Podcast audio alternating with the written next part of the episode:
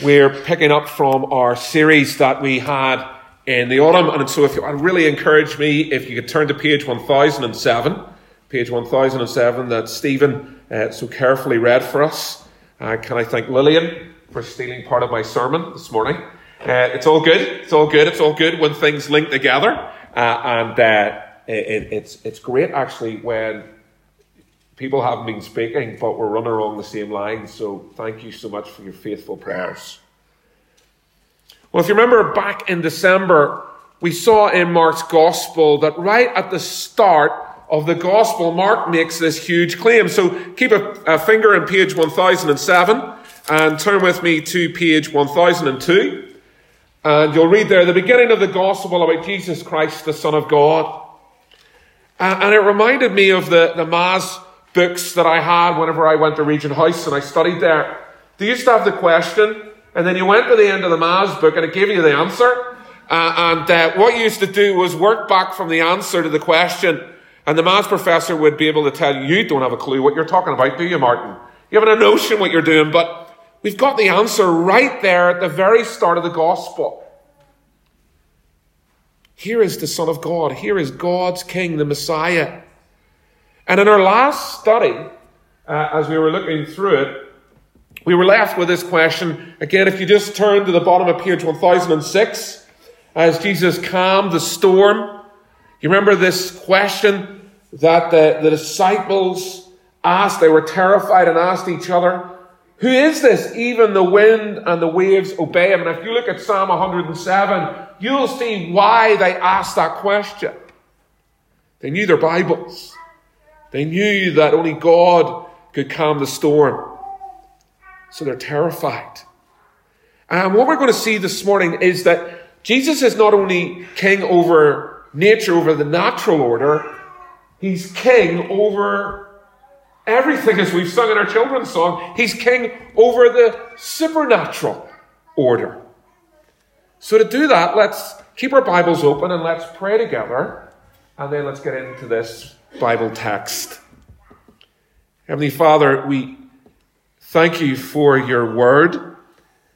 We thank you as we look at Mark's gospel, we can turn our eyes upon Jesus and see him so clearly and what he came to do. And so, Lord, that's our, our prayer. Help us to see him again and again and again, that the things of this world will uh, strangely dim. We pray, help us to trust him more and more through the joys and sorrows of life.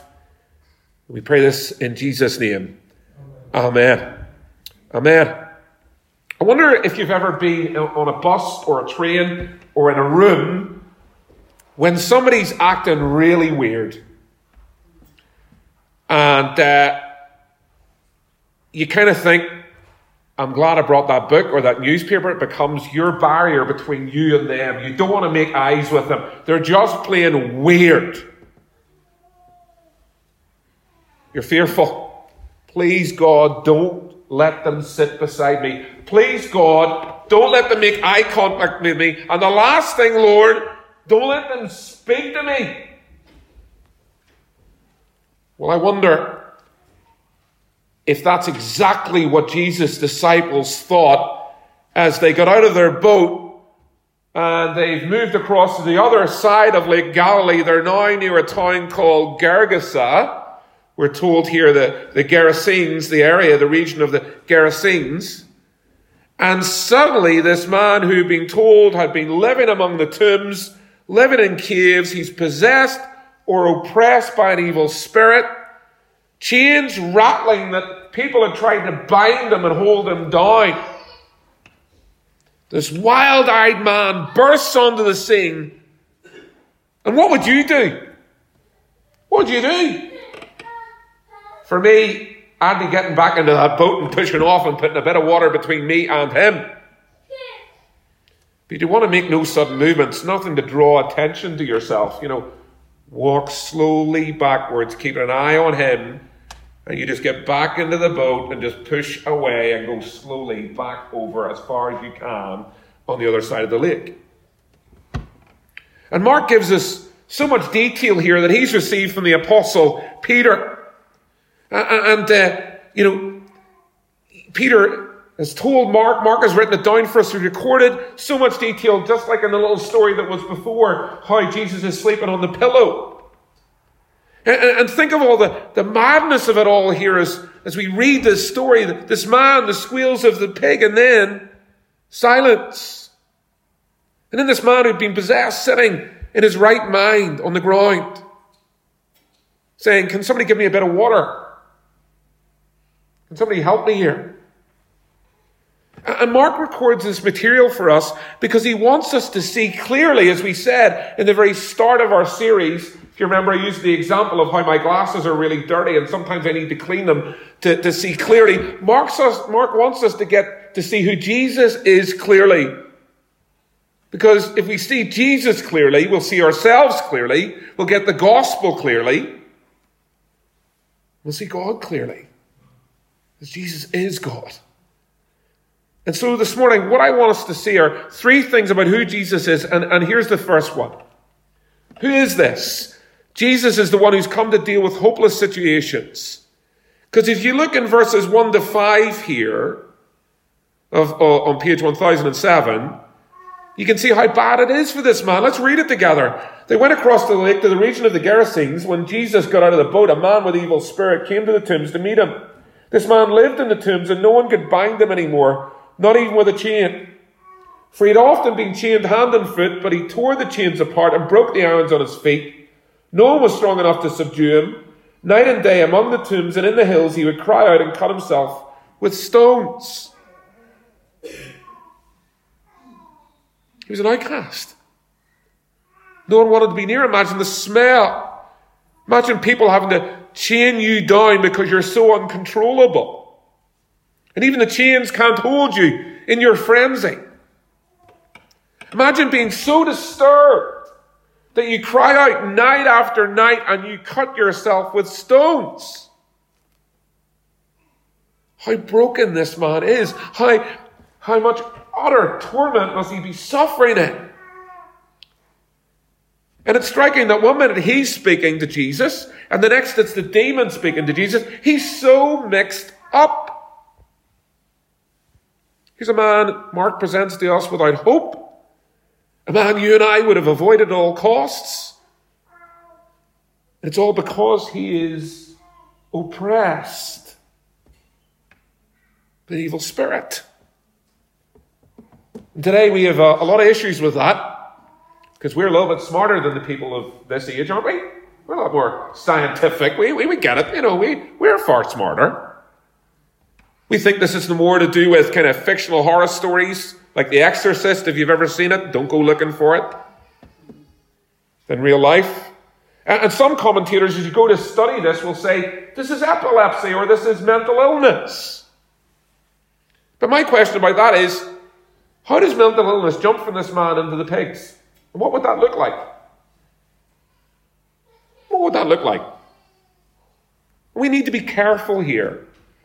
And I think we should follow the advice of C.S. Lewis, a good Belfast man, who says we shouldn't go to either extreme. On the one hand, we need to be very careful of saying that everything is demonic. And so you've, you've some churches who, if you cough or sneeze, they're over at you, nearly calling out demons. You know, the demon of, of this, get out! You know, I heard about a story where they brought up children who'd been naughty and they were exorcising them. But look, you and I know there are many reasons why children and adults behave badly, and actually a lot of it is down to do with parents, not demons. The other extreme to say is, wise up. All that stuff about demons, that's all nonsense. No such thing as demons. A former bishop of Liverpool, J.C. Ryle, he said, the story was like a, you know, to, to say that there's no such thing as demons is like a king of a hot desert who refused to believe in ice because he'd never come across it. We need to be really careful. Just because we haven't been exposed to this or encountered it doesn't mean that we can just dismiss it. If you and I were to take a, a plane to my brother's country in Nigeria, let me tell you, we wouldn't be too long before we'd see this. I can tell you, in the main street of Tunisia, in the middle of Tunis, the capital. People dancing and sticking swords through them and then asking them why they were doing it. They told me they were full of jinn. Now, that's not gin and tonic. Jinn, which in Arabic is evil spirit. You talk about the McLeans or the Briggs. Have they seen it? They've definitely seen it. And I've been asked in our parish and in other parishes to come and to pray in homes where people have sensed evil there. And so evil is real. But the problem with this man is that he's demon possessed. He's without peace. He's without hope. And yet when nobody else would come or could come and engage with him, Jesus, the Son of God, does. That's the point. We get this. When he meets with Jesus, Jesus doesn't avoid him. He meets with him where he's at and he deals with him where he is at. And again, that's the point. We have the most hopeless situation that no one can deal with, and Jesus does. And that's something we'll see over the next few weeks as we study Mark's gospel. No one can deal with the death of the young girl, but Jesus can. He brings hope. And applying this to us, we may, not be demon possessed, but there is a way that we are desperate and hopeless. See, the Bible says you and I were enslaved to sin. May, we may not agree with that, but that's a biblical truth. We may not be demon possessed, but we're all slaves to sin under the dominion of darkness under the devil. Listen to what the Apostle Paul says, or even read it with me as we turn to Ephesians uh, chapter 2 on page 1174, if you want to follow it with me. Look what it says. Page 1174, chapter 2, verse 1. As for you, he's writing to the, the Ephesian church, but he could as well be writing to us. As for you, you were dead in your transgressions and sins, in which you used to live when you followed the ways of this world and the ruler of the kingdom of the air, the spirit is now disobedient in those who are disobedient. He's talking about, he said, we were dead, dead in our sins when we followed the devil. We had no, no way of getting out of that situation by ourselves. Our hopeless state before Christ is exactly that. We're dead in our sins, spiritually dead, without hope. And in our prayer books, uh, you know, if you want to say this is an Anglican theology, it is. In our prayer books on the third Sunday in Lent, the collect says this Almighty God, you know we have no power in ourselves to help ourselves. We have no power in ourselves to help ourselves. And that is our situation. That without Christ, we are hopeless. And yet Jesus comes into this world. That's what we celebrate just a couple of weeks back, wasn't it? That's what Christmas was about. He comes into our world to bring his hope and to deal with our hopeless situation. Next point who is this? The one who exercises the power and authority of God Himself.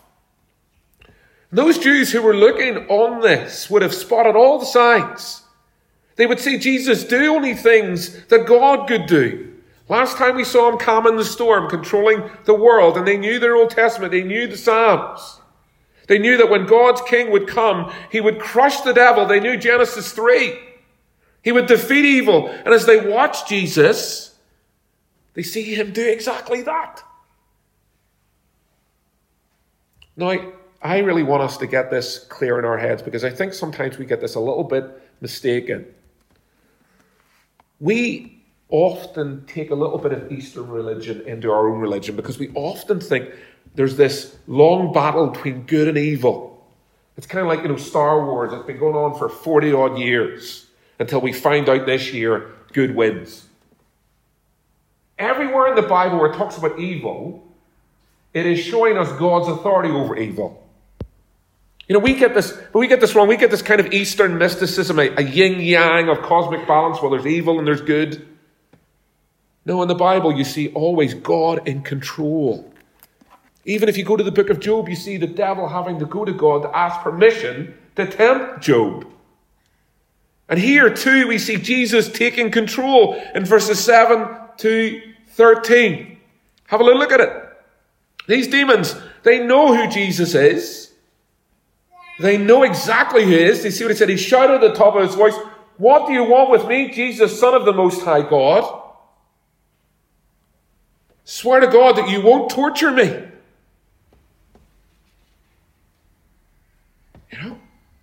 The letter of James says, You believe there's one God? Good.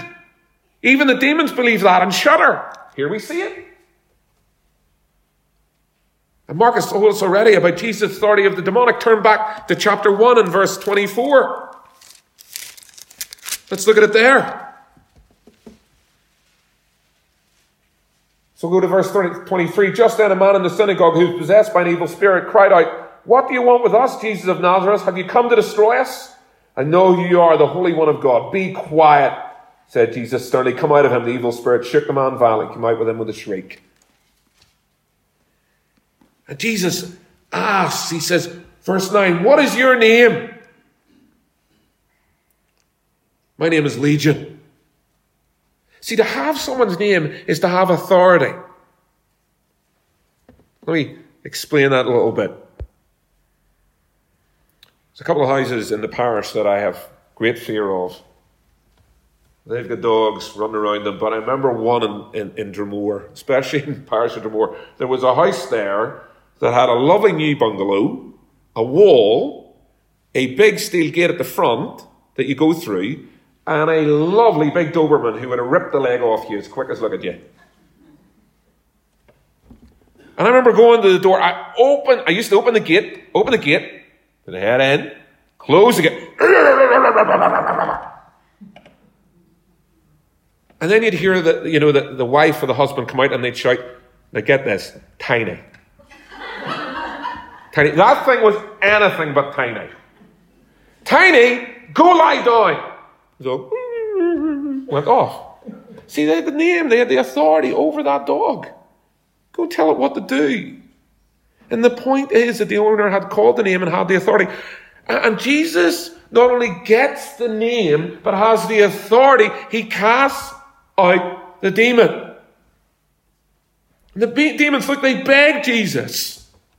Send us among the pigs, allow us to go with them. These demons who've been running riot in this man, they now beg Jesus to allow them to go somewhere else. They don't have the authority to go by themselves.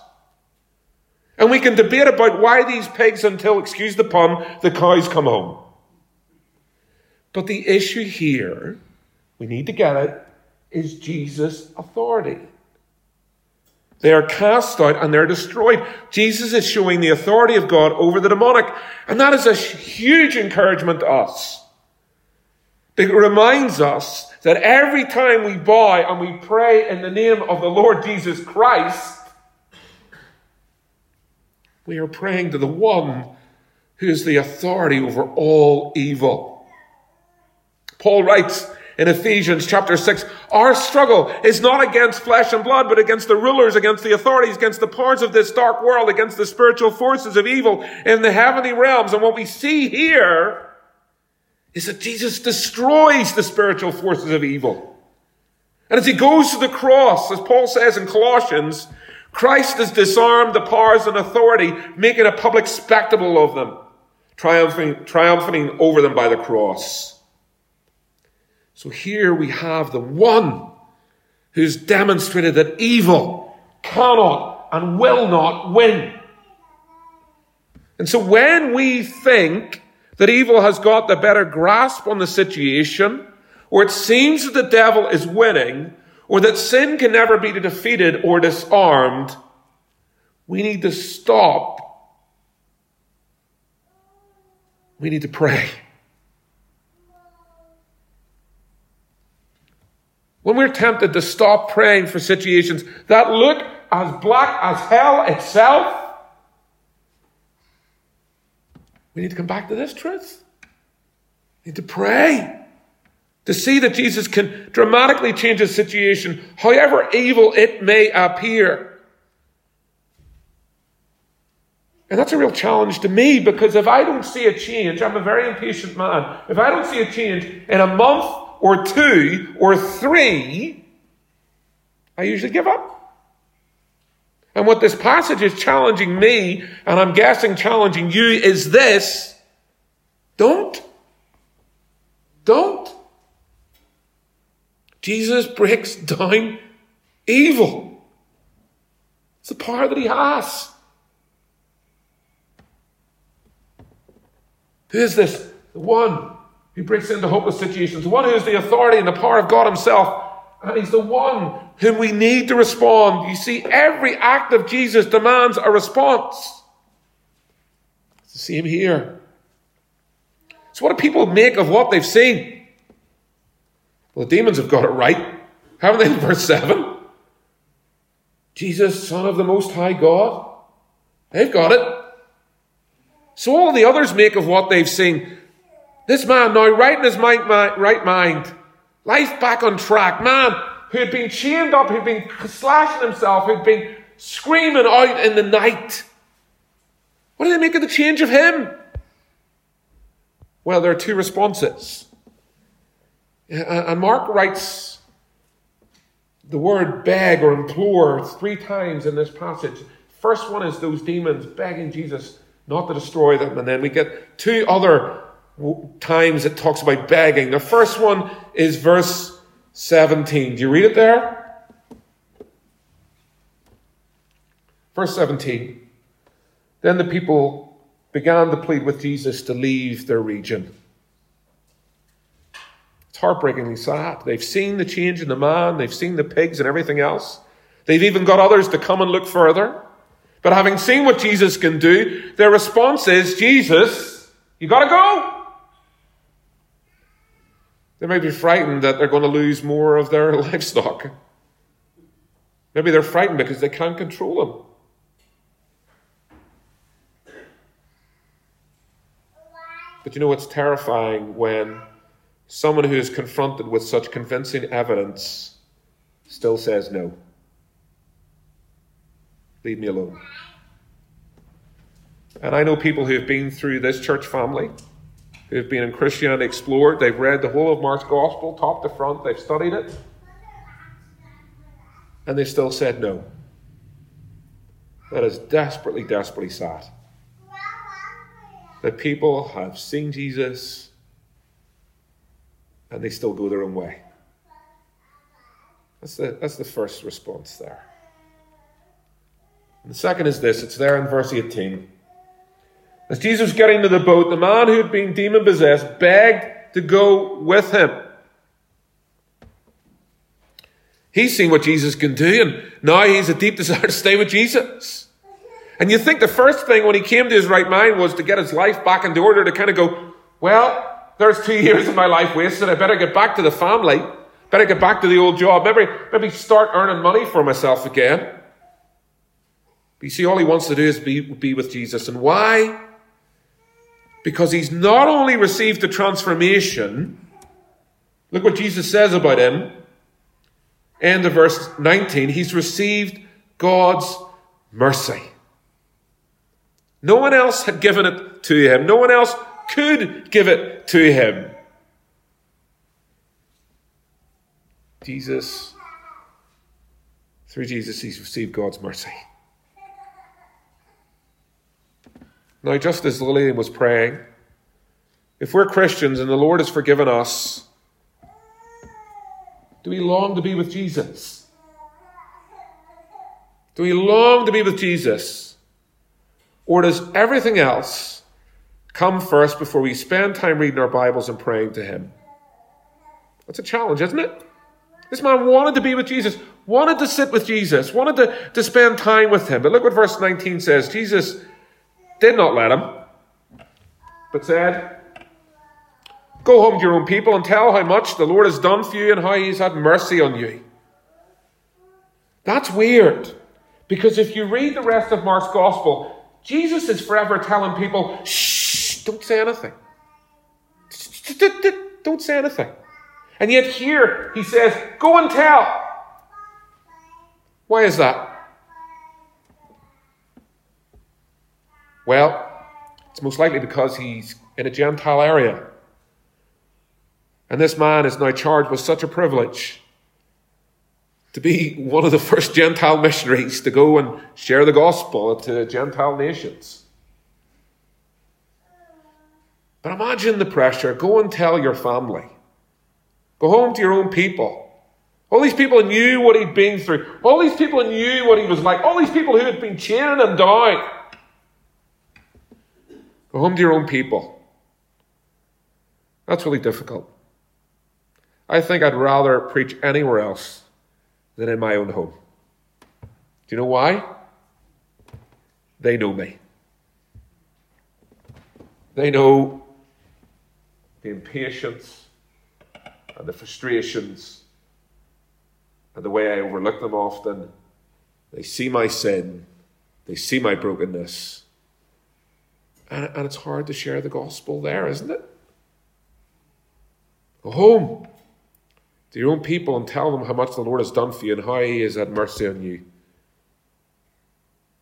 So, who is this? He is the Savior with the power over demons. He's the one who specializes in hopeless situations because He has God's power to change them. And if we as Christians have experienced any of that, that love and mercy of God, surely we have a story to tell. Surely, even if God has touched us this morning, we can go home over the Sunday lunch and tell that story to others. Let's pray together.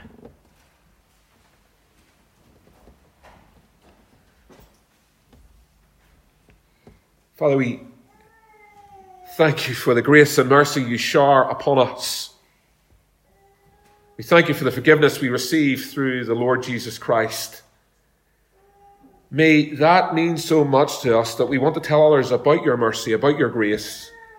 So, Lord, encourage us and inspire us by this account in Mark's gospel to be like this man who begged to be with you, Lord, and to whom you gave the command to go and tell as you do the same to us.